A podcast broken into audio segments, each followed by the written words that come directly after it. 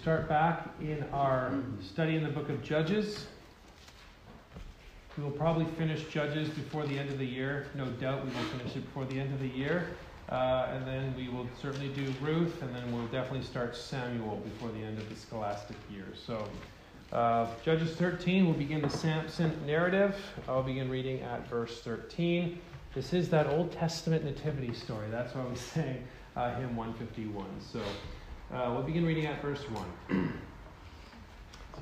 Again, the children of Israel did evil in the sight of the Lord, and the Lord delivered them into the hand of the Philistines for forty years. Now there was a certain man from Zorah, of the family of the Danites, whose name was Manoah, and his wife was barren and had no children. And the angel of the Lord appeared to the woman and said to her, Indeed, now you are barren and have borne no children, but you shall conceive and bear a son. Therefore, please be careful not to drink wine or similar drink, and not to eat anything unclean. For behold, you shall conceive and bear a son. And no razor shall come upon his head, for the child shall be called a Nazarite to God from the womb. He shall begin to deliver Israel out of the hand of the Philistines. So the woman came and told her husband, saying, A man of God came to me, and his countenance was like the countenance of the angel of God, very awesome. But I did not ask where he was from, and he did not tell me his name. He said to me, Behold, you shall conceive and bear a son now drink no wine or similar drink, nor eat anything unclean, for the child shall be a Nazarite to God from the womb to the day of his death. Then Manoah prayed to the Lord and said, O my Lord, please let the man of God whom you sent come to us again and teach us what we shall do for the child who will be born. And God listened to the voice of Manoah, and the angel of God came to the woman again as she was sitting in the field. But Manoah, her husband, was not with her. Then the woman ran in haste and told her husband and said to him, Look, the man who came to me the other day has just now appeared to me. So Manoah arose and followed his wife. When he came to the man, he said to him, Are you the man who spoke to this woman? And he said, I am. Manoah said, Now let your words come to pass. What will be the boy's rule of life and his work? So the angel of the Lord said to Manoah, Of all that I said to the woman, let her be careful. She may not she may not eat anything that comes from the vine, nor may she drink wine or similar drink, nor eat anything unclean. All that I commanded her, let her observe. Then Manoah said to the angel of the Lord, Please let us detain you, and we will prepare a young goat for you. The angel of the Lord said to Manoah, Though you detain me, I will not eat your food. But if you offer a burnt offering, you must uh, offer it to the Lord. For Manoah did not know he was the angel of the Lord. Then Manoah said to the angel of the Lord, What is your name? That when your words come to pass, we may honor you. The angel of the Lord said to him, Why do you ask my name, seeing it is wonderful? So Manoah took the young goat with the grain offering and offered it up upon the rock to the Lord. And he did a wondrous thing while Manoah and his wife looked on. It happened as the flame went up toward heaven from the altar, the angel of the Lord ascended in the flame of the altar. When Manoah and his wife saw this, they fell on their faces to the ground. When the angel of the Lord appeared no more to Manoah and his wife, then Manoah knew that he was the angel of the Lord. And Manoah said to his wife, We shall surely die, because we have seen God. But his wife said to him, If the Lord had desired to kill us, he would not have accepted a burnt offering and a grain offering from our hands, nor would he have shown us all these things, nor would he have told us such things as these at this time. So the woman bore a son and called his name Samson. And the child grew, and the Lord blessed him. And the Spirit of the Lord began to move upon him at uh, Mahaneh Dan between Zorah and Eshtaol. Amen. Well, this is that Old Testament nativity story. Uh, comes at a dark time in the life of Israel. They're under oppression from the Philistines for 40 years. Not only that, uh, they've been engaging in a lot of idolatry, which has led to this oppression. As we've seen in the book of Judges, just a reminder, we see the main idea is about the salvation of the Lord, but we see that in contrast with the degeneration of Israel. Uh, Daniel Block calls it the Canaanization of Israel. Remember, Israel was supposed to be separate. Israel was supposed to be different. They were not supposed to be like the nations around them. God chose them, brought them up out of the land of Egypt. God entered into covenant with them, and we see that fleshed out in full in the book of Deuteronomy. And the book of Deuteronomy is the foundation for all the historical books that follow. It's the foundation for all the prophets. How is it the prophets can come and engage in lawsuit, can engage in warning? It is because of that Mosaic covenant that God had entered into with the people of Israel. Now remember, that covenant is a covenant of works concerning life in the land. There's no saving benefit found there. It is mainly and primarily about life in the land. If Israel does what is right, they shall receive blessing. If Israel does what is wrong, they shall receive cursing. And we see throughout the book of Judges, they engage in a lot of wickedness, which then leads to their oppression. Now, Judges does contrast with Joshua. Joshua is that first entrance into the land, fulfilling that promise to Abraham. But remember, the, uh, the, the, uh, the people do primarily uh, what is right. Uh, still some cracks there in the book of Joshua, but then we turn to Judges, and Joshua's gone, and everything uh, just degenerates, and everything goes downhill.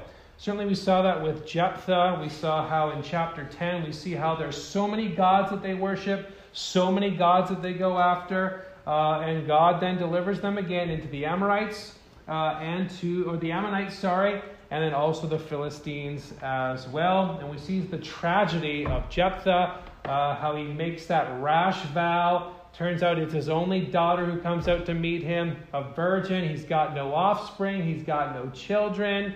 Uh, that's in contrast with some of those minor judges that we see in chapter 12 who have many children.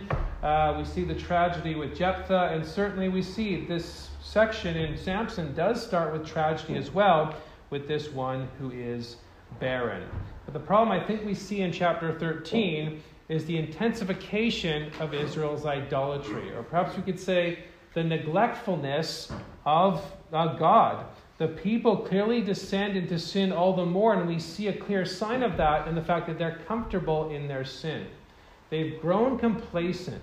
They're quite happy to be under tyranny. They're quite happy just to live their life uh, uh, as part of, of the land of the Philistines, part of the people of Philistia, rather than worshiping the one true God. They're quite happy in their sin. Now, that's a good reminder and a good warning for us. We need to be watchful. The church, individuals, we need not be, we shouldn't be comfortable in our own sins. Not saying we're not supposed to do uh, what we're supposed to do. We're supposed to honor God. We, we hold fast to what God has told us to. But I'm talking about being complacent in our sins. Usually, when we're comfortable, that is when we are complacent. And sometimes, and most of the time, God in His goodness condescends and awakens us by His grace out of that complacency. So, certainly, we do see that. I know a lot of people have differing views about Samson. Uh, as I've taught on Samson before, you, you know that I think he's not as bad as everybody makes him out to be. He's got his problems, he's got his issues. But the main thing to highlight in the Samson narrative is God's goodness. Samson's got his issues, but God is good, and he uh, brings out this occasion to deliver the people out of the hand of the Philistines. And so in Judges 13, we see God condescends in the prophecy of the birth of the deliverer, Samson. Israel is not looking for God, but then we see this birth narrative that comes in a hopeless time. A hopeless time where they're under tyranny, but also a hopeless time where the people of Israel are not seeking God, and yet God condescends and he promises this one who would save his people out of the hand of the Philistines. And so we'll look at this birth narrative under two, uh, three headings this evening. First of all, we'll see when Yahweh condescends in verses 1 through 7. Secondly, we'll see when Yahweh hears in verses 8 through 18. And then lastly, we'll see when Yahweh appears in verses 19 through 25. So when Yahweh condescends, when Yahweh hears, and when Yahweh appears. Uh, if you were here the last two times I taught on this, you'll know those are the exact same points uh, that I've had. Uh, so let's first look at when Yahweh condescends in verses 1 through 7. And the problem continues in verse 1. Remember, we've seen these cycles in the book of Judges. Remember, it's sod, not sword. Sin, oppression, deliverance. Not sin, oppression, repentance, and deliverance. You see, when Israel cries out in distress, it is not repenting of their sins. When they're crying out in distress, it's because they're in distress. It's because they're in pain. And we see they don't actually repent of their sins. What happens is they just continue to engage in their sins and in their wickedness. And so we typically have seen that cycle throughout the, uh, the judge's narrative sod, sin, oppression, and deliverance. And so we see in verse 1 And again, the children of Israel did evil in the sight of the Lord and the Lord delivered them into the hand of the Philistines for 40 years. So that seems to square for the most part. They sin, the Lord hands them over. But notice, there's no crying out. Notice they've grown complacent. Notice that is the one thing that is different with this narrative is that as Judges has pressed on, we see that Israel becomes more and more complacent. They're not even crying out anymore. They're quite happy to be uh, in tyranny. They're quite happy and they've grown accustomed to their servitude. And certainly this plays out with Samson the Judahites. The Judahites are the ones who go and say, Samson, we need to hand you over. I mean, we've already seen uh, infighting, we've already seen some civil strife within Israel. But certainly we see it with Samson, who is the lone by himself primarily, and the Judahites come and they try uh, to talk some sense into him by saying, You need to submit uh, to the Philistines. So Israel is not in a good place. Israel is under tyranny. They're not in a good place um, uh, socially, they're not in a good place civically, and they're certainly not in a good place spiritually. And notice what Yahweh is going to do He's going to bring salvation. And notice we see the appearing to Mrs. Manoah in verses 2 through 5. We don't know her name. We just call her Mrs. Manoah because we know her husband's name. And we see it's going to come from an unexpected place. It's going to come from Dan. That's one of the smaller tribes, the smallest tribe, one of the smallest tribes. And so we see that it's going to come from a place that is unexpected. And certainly we will see that the tribe of Dan engages in a lot of idolatry in the latter parts of Judges. But for now, God is going to bring deliverance from the Philistines from the tribe of Dan. And so we start this extended narrative with verse 2, uh, extended birth narrative with verse 2. Now there was a certain man from Zorah of the family of the Danites whose name was Manoah. So we know his name, we know his tribe, but then we see the problem and his wife was barren and had no children. Again, you see the connection with Jephthah. Jephthah uh, engaged in this rash vow, and then he followed through with that vow. His daughter was fine with that. I do believe he followed through with it, so he died childless. But Mrs. Manoah is born barren. Now remember, in the uh, ancient Near Eastern world, when one is born barren, the assumption seems to be is that she is cursed. So there would have been a lot of shame uh, that Mrs. Manoah had felt. So she's it's an unexpected place. It's a family, it's a couple with no children, and this is where salvation is going to come because it's going to be Yahweh who brings it about. Again, judges the wickedness of Israel, but also, even greater than that, what outshines that is the goodness of God. His mercy, His graciousness, and his might to save his people. And so we see she is barren, she has no children. And then we see an angel comes to announce the birth, like John the Baptist and like Jesus later. That's why it's an Old Testament nativity. And so we see in verse 3 the angel of the Lord uh, uh, appeared to her, sorry, appeared to the woman and said to her, Indeed, you are barren and have borne no children, but you shall conceive and bear a son he highlights the problem and he says many times throughout this narrative, you're going to conceive and bear a son. You're going to have a child. You're going to have a son. And he's going to do something very specific. And so there's this son who's going to be born, but God gives a specific command for what she must do and what the little boy must do, although he will be a big boy. Verse 4 Now therefore, please be careful not to drink wine or similar drink and not to eat anything unclean. This is that Nazarite vow that we see in Numbers chapter 6. One thing that's different for Samson is it's involuntary. What I mean by that is, and what the commentaries, commentators mean by that is, it's divine commission. Before Samson is born, he's going to be set apart as a Nazarite. He's going to be set apart to God in this way. Typically, when one engages in the Nazarite vow, it was voluntary. I think Paul engages in the Nazarite vow in Acts chapter 21.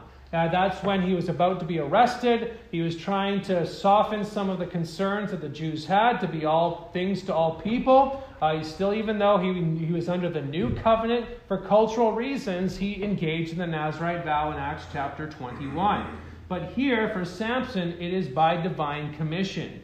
And not only that, it is permanent when one engaged in the Nazarite vow, it was not permanent. It was a time of separation, a time of being set apart. but, uh, for a specific time. But for Samson, it was going to be throughout his entire life. And so we see don't eat any drink or wine or similar drink, don't eat anything unclean. And then verse 5 For behold, you shall conceive and bear a son. Again, that's repeated. You probably need to hear that one again. I've been barren for years. What? I'm going to conceive and bear a son. Here's this angel. And she doesn't know who it is. She, it's, it's God appearing to her in this theophanic way, but she doesn't understand what's going on uh, just yet. And God will show them that. But we see drink wine or similar drink, for behold, you shall conceive and bear a son. And then we see in verse 5 And no razor shall come upon his head, for the child shall be a Nazarite to God from the womb. Now we read that razor part. We all know what's about to happen later on in chapter 16, right? When we t- talks about the hair, don't mention to Delilah your hair. Don't tell her about your hair. Just let her enjoy your flowing locks. Don't tell her to cut the hair.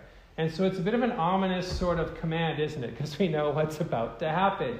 No razor shall come upon his head, and he shall be a Nazarite to God from the womb. And notice what he's going to do. And this follows that same sort of judge's um, kind of key sort of purpose. He shall begin to deliver Israel out of the hand of the Philistines. That was the purpose of the office of judge. It was to deliver the people out of the hands of their oppressors. God raised up deliverers, different deliverers throughout this book, and Samson is one of those deliverers as well. And so he's going to deliver the people. He's, uh, she receives this command, and we see in verse 6 she goes and speaks to uh, her husband. So the woman came and told her husband, saying, A man of God came to me and his countenance was like the countenance of the angel of God. Very awesome. But I did not ask from where he was from, and he did not tell me his name. And he said to me, Behold, you shall conceive and bear a son. Now drink no wine or similar drink, nor eat anything unclean, for the child shall be a Nazarite to God from the womb to the day of his death.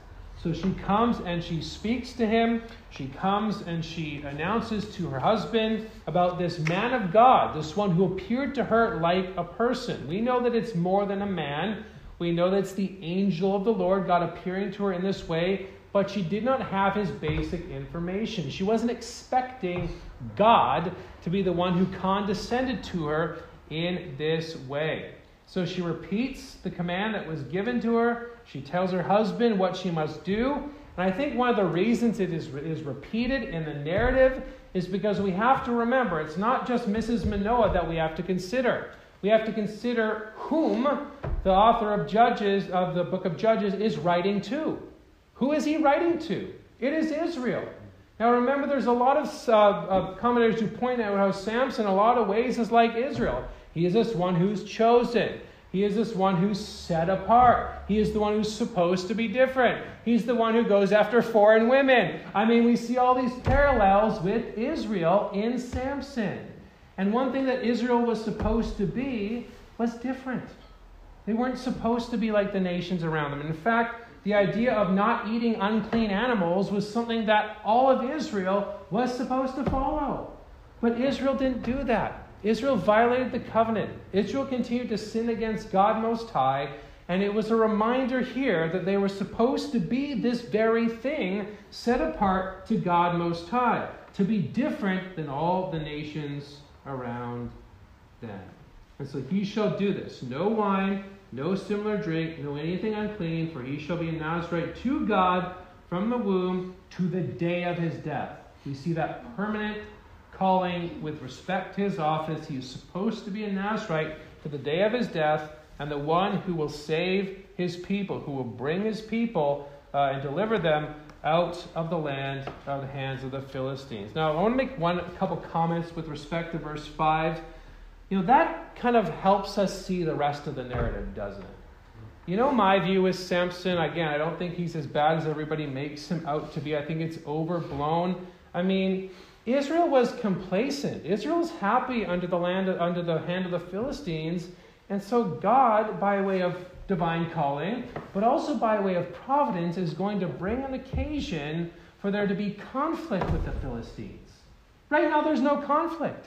Right now, Israel's fine, but there needed to be some friction between Israel and the Philistines. And it's going to come by way of the wife of Timnah. It's going to come by way of Samson liking foreign women.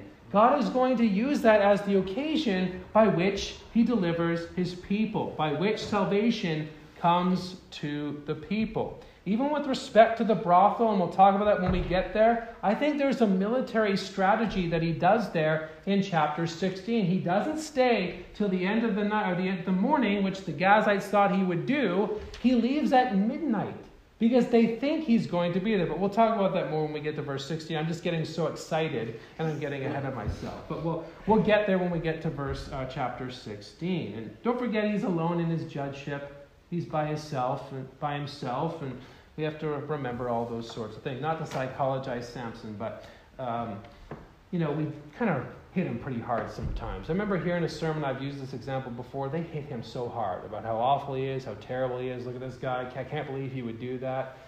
Not realizing that we would probably do the same thing. But and then he, he did 16 and he just went to 21. He stopped at verse 21 where it says, um, in chapter 16, oh, sorry, let me get there. 16, 21. Philistines took him, put out his eyes, and brought him down to Gaza. They bound him with bronze fetters and became a grinder in the prison. They stopped there. He stopped there.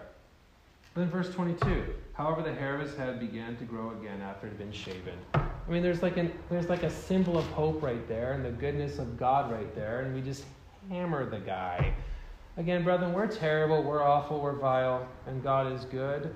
But we shouldn't slam Samson as much uh, as we do. He shall begin to deliver Israel out of the hand of the Philistines. Now, I think all of this teaches us about the grace of God. Mm. I mean, God in grace appearing. I mean, the important points Israel is content in their sin, it's a small tribe, and a nameless mother. Israel wasn't seeking God, and yet Yahweh saves them anyway. Brother, there are many times in life where I don't pray to my God, and yet He gives me good things anyway.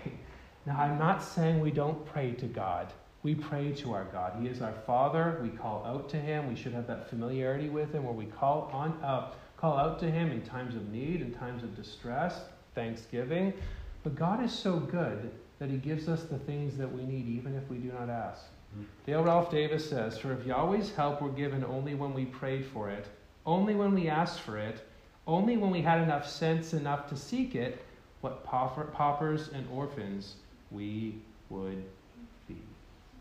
And so, brethren, even in salvation, we must remember we were not seeking God, but God sought us. And thankfully, deliverance will come from a small tribe and a nameless woman, even during the time when the people of Israel are content in their sins. So that is when Yahweh condescends, and we'll see what that means with our uh, second and third points when Yahweh hears and when Yahweh appears. And so let's move on then to when Yahweh hears in verses 8 through 18. And so we see God listen to Mr. Manoah. I guess I can just call him Manoah. Verse 8. Then Manoah prayed to the Lord and said, O my Lord, Please let the man of God whom you sent come to us again and teach us what we shall do for the child who will be born. Hopes to see the man of God. Maybe doesn't believe his wife, who knows? But notice God listens. Verse 9. And God listened to the voice of Manoah. And the angel came to the woman again. I want to see this angel of the Lord, O God. And the angel goes to the woman again. The ladies do play an important role in the Samson narrative, don't they? His mom plays an important role, and the two Philistine ladies play an important role. I guess three Philistine ladies if you count uh, the harlot at Gaza. But we have the woman of Timnah, the harlot of Gaza, and Delilah. Uh, three of them have no names, and one of them has a name. But for now, Mrs. Manoah receives uh, the word of God. And the angel of God came to the woman again as she was sitting in the field. Verse 9. But Manoah, her husband, was not with her. Then the woman, verse 10, ran in haste and told her husband and said to him, Look, the man who came to me the other day has just now appeared to me. The angel of God appears again. And so Manoah arose, verse 11, and followed his wife. When he came to the man, he said, uh, he said to him, Are you the man who spoke to this woman? Are you the man who spoke to this woman? And he said, I am. And Manoah says in verse 12, Now let your words come to pass, what will be the boy's rule of life and his works. And we see really in verse 11, I mean, God just obliges. I mean, Mr. Manoah does kind of put in his foot in his mouth a few times with these. You should have listened to his wife. What's the purpose? I, I told you, honey, what the purpose is. I told you what I'm supposed to do. And he obliges. The angel of the Lord obliges. God obliges. He says in verse 13 So the angel of the Lord said to Manoah, Of all that I said to the woman, let her be careful. I, I told her all that needs to be done. Uh, uh, um, uh, but she may not eat anything, verse 14, that comes from the vine nor may she drink wine or similar drink, nor eat anything unclean. So this has been repeated three times. Not to mention, the third time it's mentioned here in verse 14, all that I commanded her, let her observe.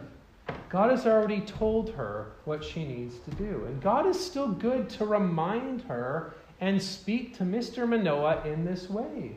God obliges with all the questions that Mr. that Manoah has for uh, for the angel of the Lord. But all that I commanded her, let her observe. Again, that's the key lesson for Israel, isn't it? All that I command you, observe. I mean, how many times in Deuteronomy was that repeated? All that I command you, do it. All that I say, you shall love the Lord your God with all your heart and soul and mind. And what do they do? They don't do that very thing. And they are thus then eventually kicked out of the land because of their wickedness and because of their vileness. All that I commanded her, let her observe. He repeats the Nazarite vow. He repeats, uh, affirms the words that were said to her. And so then Manoah says, Let us please stay. Let us feed you. Let us show some hospitality, food for your time. Verse 15. Then Manoah said to the angel of the Lord, Please let us detain you, and we will prepare a young goat for you. It's fun to read this because we know who it is, but Manoah does not. And so he views this appearing as a man, thinks it's just a man. Though you detain me, I will not eat, uh, I will not eat your food. You see, does God eat food? Does God get hungry? So then we see, but if you offer a burnt offering, you must offer it to the Lord, for Manoah did not know he was the angel of the Lord. He doesn't realize whose presence he is in. He doesn't realize who he's standing before. And the burnt offering is vital and important for Israel to approach unto their God. There are those five sacrifices. Three of them are all about approaching unto the Lord. That is the tribute, the peace that is brought, the ascension unto God. That burnt offering was for that. And the other two, the purification and reparation, have to do with sin. How is it that a sinful people can walk and approach unto God. It has to be by way of sacrifice. And so he says here, the burnt offering you must offer to the Lord. I'm not going to eat your food, but you must offer a burnt offering unto the Lord as a form of worship, as uh, worship unto uh, the Lord. And so, Manoah says in verse 17, he says to the angel of the Lord, What is your name, that when your words come to pass we may honor you? Again, he doesn't realize who he's standing before. And so we see then in verse 18 the angel of the Lord said to him, Why do you ask my name, seeing it is wonderful? It is something that is incomprehensible. It is something that you cannot comprehend. It's meant to and should invoke a genuine humility. You see, brethren, we can know God, but we can't know Him exhaustively. We cannot know God in His essence. We only know God as He reveals Himself to us, as He reveals Himself in the Scriptures. And His name is just too wonderful. We don't always need to know why God is doing what He is doing or the purposes for what He is doing, but we know that He does wonderful things. And so the wonderful things in view here certainly uh, uh, are connected with salvation but also with the fact that this one who is barren is going to have a son. In fact, the same language is used in Psalm 139. You probably all know Psalm 139 off by heart. If you don't, you should. and I do as I say, not as I do. I only know some of it off by heart. Uh, but we see in verse 6 as he talks about the Lord who searches and knows his people. Such knowledge is too wonderful for me. It is high, I cannot attain it. How is it that God hedges me behind and before? How is it that God goes before and is behind me? It's too wonderful. Well, then we talk about just a baby in general in verse 14 verse 13. For you formed my inward parts, you covered me in my mother's womb. I will praise you, for I am fearfully and wonderfully made. Marvelous are your works, and that my soul knows very well. It's a marvel that babies are formed in the womb, and it's a marvel that a baby is formed in the womb of a barren woman. It is too wonderful. And it's going to be from this child that salvation is going to come. And there is another child who is called what? Wonderful. Isaiah chapter 9. Wonderful counselor, mighty God, everlasting Father, Prince of Peace. And what does that child do? He saves his people from their sins. Such knowledge is far too wonderful for us. Why do you ask my name, seeing it is wonderful? We don't know God's ways. We don't know God's might. We don't know God's uh, power. We don't know why He's doing what He's doing. We can't comprehend those very things. We can know them as God works, as God has created in this world, but we cannot comprehend it. Your name is too wonderful. Now, all of this highlights something very special for the people of God how God hears us. The one whose name is too wonderful, the one who we cannot comprehend, he condescends. He hears, he appears. It's a God who bears with his people, a God who hears our prayers, even if we don't feel like he hears our prayers. But the reality is, brethren, he does hear our prayers. We can call upon him, we can ask, and everything we ask according to his will, he will answer. Davis says we will trivialize prayer whenever we forget the repeated miracle it involves. Isn't it a miracle? We pray to the high King of heaven and he hears us. The gracious condescension of the King's glory, who stoops down to listen to our verbs and nouns, our adverbs and questions, our groans and tears.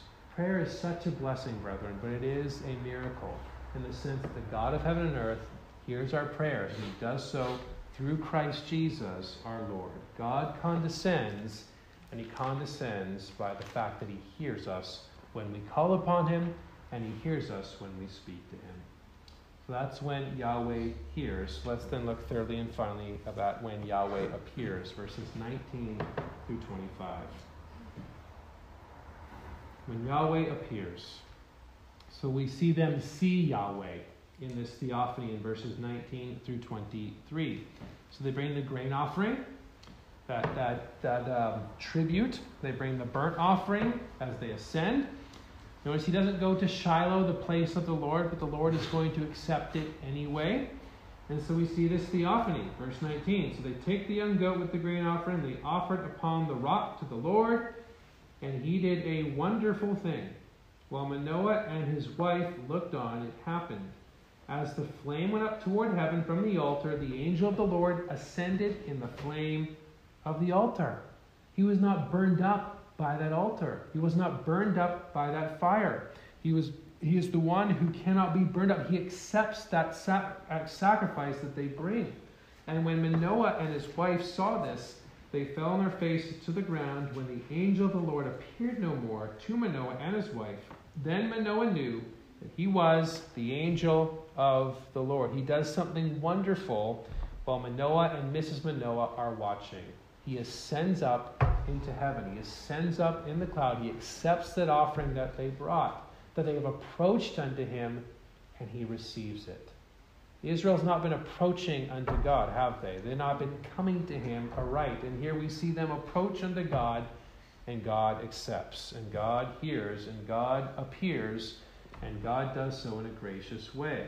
And they knew that it was the Lord. They knew it was the Lord who was there. The old boys say it was the eternal Son, uh, the angel of the Lord. This is the, the eternal Son uh, when the angel Lord appeared no more, they knew that he was the angel Lord, not just any angel, but the angel of the Lord. In verse 22, Mr. Manoah responds in fear, says to his wife, We shall surely die because we have seen God. Now, there is certainly, we see in Exodus 33 20, no one shall see the face of God and live. That certainly could be in the background here as well. They've seen him in a theophanic way, and he is fearful. He is fearful that he could die. There's certainly this holy fear that needs to be had, but we have to have faith with that fear. Fear and faith go hand in hand. We don't have a servile fear. We've talked about this. We don't fear Yahweh in the sense that certainly we ought to fear him as the one who is God, the one who is mighty, but we don't fear him as Christians in the sense that uh, we are fearful that we cannot find refuge in him. The nations, surrounding nations in Joshua, they were fearful of Yahweh, but they did not find refuge in Yahweh. They were fearful of what he might do. People in the end, when you know, the day of the Lord comes and the rocks are thrown and people are the fire, hellfire, and brimstone, and people say, Rocks, please fall upon me. They're going to be fearful of him, but they're not going to find refuge in him. A filial faith finds refuge in Yahweh. And Mrs. Manoah recognizes something. Verse 23. But his wife said to him, She's always been the voice of reason, hasn't she?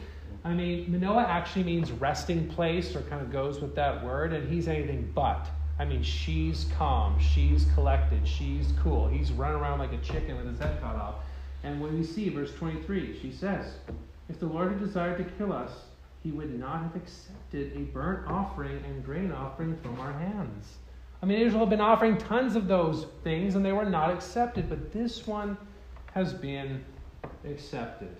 Nor would he have shown us all these things, nor would he have told us such things as these at this time. He's accepted it, he has spoken, he has condescend, condescended, he has been good, and he has been kind. He has accepted it, and thus in him there is mercy. In him all these things shall come to pass. Israel need to learn that as well. Israel need to understand that as well. Not just their sinfulness and their complacency, but also that Yahweh is a good God. Such as things as these at this time. He would not have accepted us if, or killed us. Uh, if the Lord had desired to kill us, he would not have accepted our burnt offering. And so, all the things that the angel says comes to pass, verse 24 and 25, and we start to see it come to pass. The woman bore a son and called his name Samson. And the child grew, and the Lord blessed him. And the Spirit of the Lord began to move upon him. We've seen the Spirit come upon the, uh, the various judges in, the, in other parts of the book, and the Spirit of the Lord began to move upon him at Mahane Dan, between Zorah and Eshtaol. We start to see his, see his mightiness. He starts to flex his muscles a little bit in Dan first, then he'll go to the Philistines, but he starts doing it in Dan. Probably, who knows what he's doing? Maybe fighting lions and bears, who knows? But but he's flexing his muscles here. He begins to move upon him at Mahane Dan between Zorah and Eshtaol. And when he dies, that's exactly where he's going to be buried. He's going to be buried between Zorah and Eshtaol, the tomb of his father, Manoah. But for now, we see as a young boy, as a young lad who's growing, the Lord begins to move upon him. Now, a couple things to close upon with respect to Samson. One thing we'll highlight throughout this narrative is the fact that for all the times people get mad at him, we cannot forget that he's in Hebrews 11. We cannot forget that he is in that hall of faith. What of Samson? What of Barak? What of Jephthah? What of all these guys? I mean, all these guys we read about, we think Barak's a bit of a Nancy, even though I argued I don't think he is we think that you know Jephthah's got his problems, his rash vow, and then certainly Samson, he's got his problems and his issues as well. But they are still men of faith. They still operate and do what they're supposed to do. They defeat the enemies by faith. They are raised up by God to bring about deliverance for their people, including Samson. And Samson does point ahead to the Lord Jesus Christ. All the judges are types of the Lord Jesus Christ. All the judges point ahead to the greater than, insert whatever judge you want. In this case, the greater than Samson. I do think there is some allusion in Matthew chapter 2. Certainly, he shall save his people from their sins. I mean, that's exactly what the judges do. They save the people from the Philistines and from the oppressors. And certainly, Jesus saves his people from their sins. But I do think in Matthew 2:23 there's the way the wording is used there. Commentators highlight several places that could be, be alluded to. Certainly, Isaiah 11 with the stump, the sprout. That's a similar language to Nazar. But certainly, the Nazarite vow could be in view here as well. Some commentators point that out. Because that's exactly what Jesus does. I mean, he has been set apart to do a specific thing, devoted to God to say to save his people. Not only that, I mean, we see it's the birth narrative in Matthew chapter 2. We see hopelessness. I mean, we see the massacre of the babies and the massacre of those in, um, in Bethlehem. And then Jesus comes back out of Egypt and he comes and he uh, is settled in um, Nazareth to fulfill which was spoken by the prophets. He shall be called a Nazarene. That prophecy is never like that in the scriptures. You see, what Matthew is doing is he's taking prophecies in the Old Testament and amalgamating them to highlight, even though we don't see that, that that's exactly what is going on. That what Jesus is doing when he goes to Nazareth is fulfilling many prophecies to be the one who saves his people. And I do think, including the one who would be the Nazarite, pointing ahead. Now, he doesn't actually take the Nazarite vow, but certainly that language is in view here, and he is greater than Samson, who comes and saves his people. I mean, spirit, hope, birth narrative, I mean, set apart, chosen. All those things are in view in Matthew chapter 2 to highlight the greater than Samson is the Lord Jesus Christ, the one who came to save his people from their sins. That is the point of the book of Judges.